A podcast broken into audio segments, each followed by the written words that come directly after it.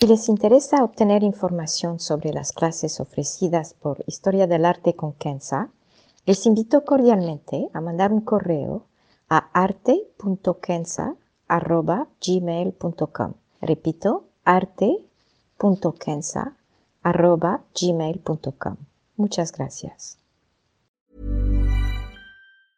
I'm Sandra, and I'm just the professional your small business was looking for. But you didn't hire me because you didn't use LinkedIn jobs. LinkedIn has professionals you can't find anywhere else, including those who aren't actively looking for a new job but might be open to the perfect role, like me. In a given month, over 70% of LinkedIn users don't visit other leading job sites. So if you're not looking on LinkedIn, you'll miss out on great candidates like Sandra. Start hiring professionals like a professional. Post your free job on linkedin.com/people today. Historia del arte con Kenza.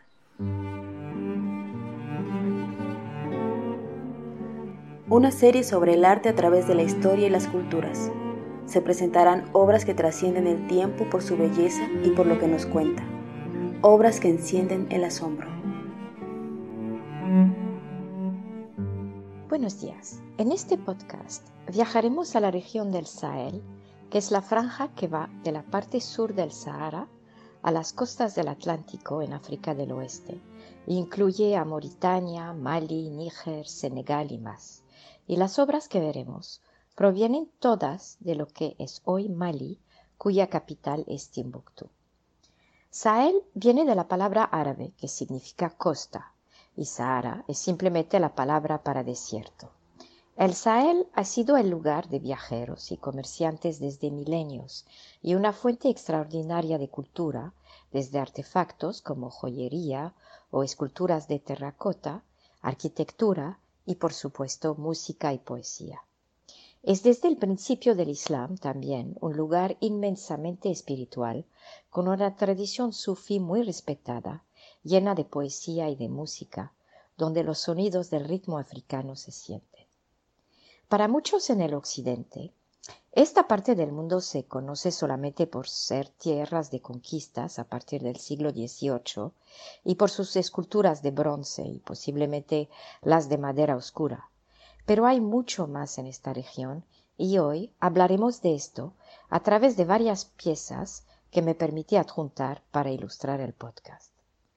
Es cierto que el arte africano se reconoce de inmediato y podría parecer todo igual, para decirles francamente, lo mismo podría pasar con africanos al ver las obras occidentales. La diferencia entre un Botticelli y un Van Gogh es francamente mínima si uno lo ve desde lejos. Lo mismo pasa con el arte africano desde una perspectiva occidental, y espero que este podcast podrá cambiarles la opinión. Escogí el arte del Sahel y en particular de Mali por sus piezas extraordinarias y su profundo sentir espiritual que llama a pararnos y acercarnos a cada obra, edificio y al oír su música. El arte africano tiene historia y ha cambiado estéticamente a lo largo de los milenios. Las tribus y los pueblos han intercambiando ideas y objetos. Tierras fueron conquistadas entre ellos. Viajeros desde el norte de África, Medio Oriente, la India e incluso desde China llegaron para comprar oro y vender tinta o papel, por ejemplo. El Islam llegó durante el siglo VII, o sea, en su primer siglo de existencia, y se quedó ejerciendo una influencia cultural enorme que se refleja en el arte mismo y en el amor a los libros y a la poesía. No obstante, la cultura tenía su fuerza y su originalidad antes de la llegada del Islam, y la mezcla fue una de armonía que ha producido una cultura muy rica. Empezaré con la arquitectura y tomaré como ejemplo la gran mezquita de Djenné en Mali. Data del siglo XIII y su originalidad es preciosa. Está hecha de barro y hasta hoy cada año se reconstruyen sus muros. Es una labor que se considera sagrada y muchas familias mandan a sus hijos más grandes a hacer el trabajo cada año por la bendición que aporta a la familia. La mezquita ha sido reestructurada varias veces y hoy se han integrado elementos modernos como plomería y electricidad, sin por lo tanto modificar su diseño original. Es quizá el monumento más famoso del oeste de África y una joya arquitectónica. La sala principal de oración mide casi 50 metros de largo y puede acomodar hasta 3.000 personas, y el edificio en su integralidad mide más de 90 metros de largo. Las paredes, hechas de ladrillos de barro, se sostienen gracias a palos y troncos de madera. Llegan hasta 20 metros de altura. Todo se reemplaza y se repara cada año, como lo acabo de mencionar, justo antes de la temporada de lluvias es decir, antes del mes de julio. La ciudad de Jenne se encuentra cerca de los ríos Níger y Bani y ha sido poblada desde por lo menos el siglo III a.C. Los ríos, como se lo pueden imaginar, son la fuente del barro para la construcción. La región es famosa, históricamente, por su comercio de sal y de oro. La mezquita, clasificada como Patrimonio de la Humanidad, es excepcional, claro, por su aspecto, pero más que esto, por su perfecta armonía con la ciudad y el tejido urbano, como se lo llama ahora. No hay contrastes, ni choques estéticos, ni culturales, y esto es su grandeza y también la grandeza de la arquitectura africana, que siempre ha buscado armonizar y tomar en cuenta la naturaleza que lo rodea, el hábito de la gente y sus costumbres. Y por ende, a pesar de tener más de 700 años, la mezquita de Djenné sigue moderna en que integra la vida cotidiana y las características mismas de la naturaleza en que siempre está fresca adentro y no se para como una reliquia. Y quizá aquí una gran diferencia con la arquitectura occidental. Desgraciadamente, recientemente, se han construido estos horribles, a mi parecer, edificios altos de vidrio oscuro que no dejan respirar y que requieren del uso indecente de aire acondicionado y sin ningún encanto estético y ninguna armonía. Aparte de la mezquita, incluí tres objetos de arte para ilustrar el podcast. Uno es una estatua de lo que parece ser un hombre inclinado al cual falta la cabeza. Es un tantito gordo y con joyas, signos que era un ser pudiente y rico. Proviene de Gene Geno, también en Mali, como la mezquita y data de entre los siglos XII y XIV. Lo increíble es que fue descubierta en un basurero apenas en 1981.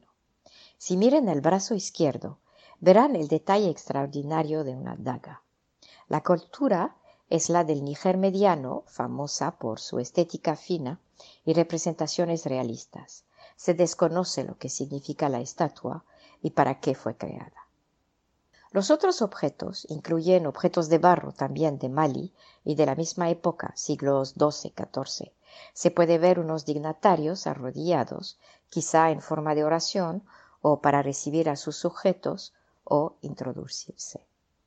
Y me permite agregar una figura de madera de la cultura Dogon, que data del siglo XV o XVII y que proviene de la región de Yaye en Mali. Esta es de madera y podemos ver en su sencillez una expresión muy humana en la cara de la persona.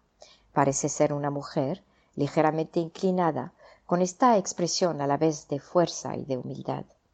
La cultura Dogon, que sigue muy viva, va desde Malí a lo que es hoy Burkina Faso. Cada pieza Dogon tiene un valor espiritual muy fuerte y por lo general no se expone al público. Cada pieza tiene secretos y por ende poderes. Esta pieza que vemos tan bella para una persona dogón ha perdido todo su encanto justamente por ser expuesta al público y ha entonces perdido también su verdadero valor. Me encanta esta idea de que el arte es para disfrutarlo realmente. Los objetos son bellos entonces, no para exponerlos, no para presumir, más bien la sacralidad viene de su belleza, que aguarda secretos y poderes. Suena quizás como una película o un documental sobre tierras lejanas y desconocidas, pero no es así. Más de 800.000 habitantes de la región viven esta cultura cada día y aprecian en la privacidad de sus casas objetos que ni nos imaginamos. Espero hayan disfrutado de este podcast.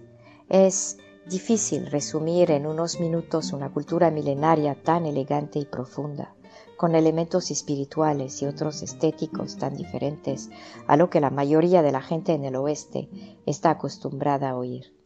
Y espero me perdonarán la simplificación que tuve que hacer.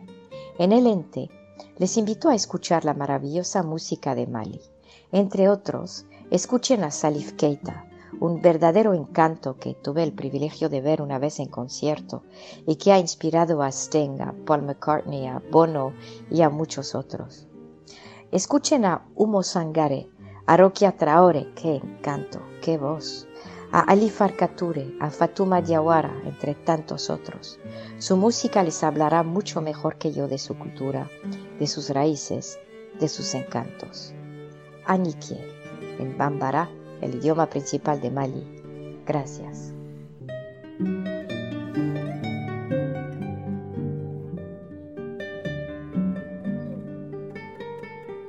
Historia del arte con Kenza.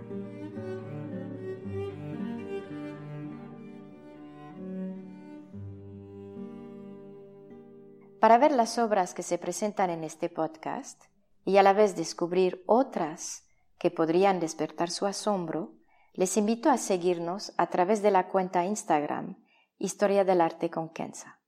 El podcast es producido por Rojo Bernado y les aconsejo ver otros de sus podcasts como Entre Cruzadas y Teatro para Llevar. Gracias.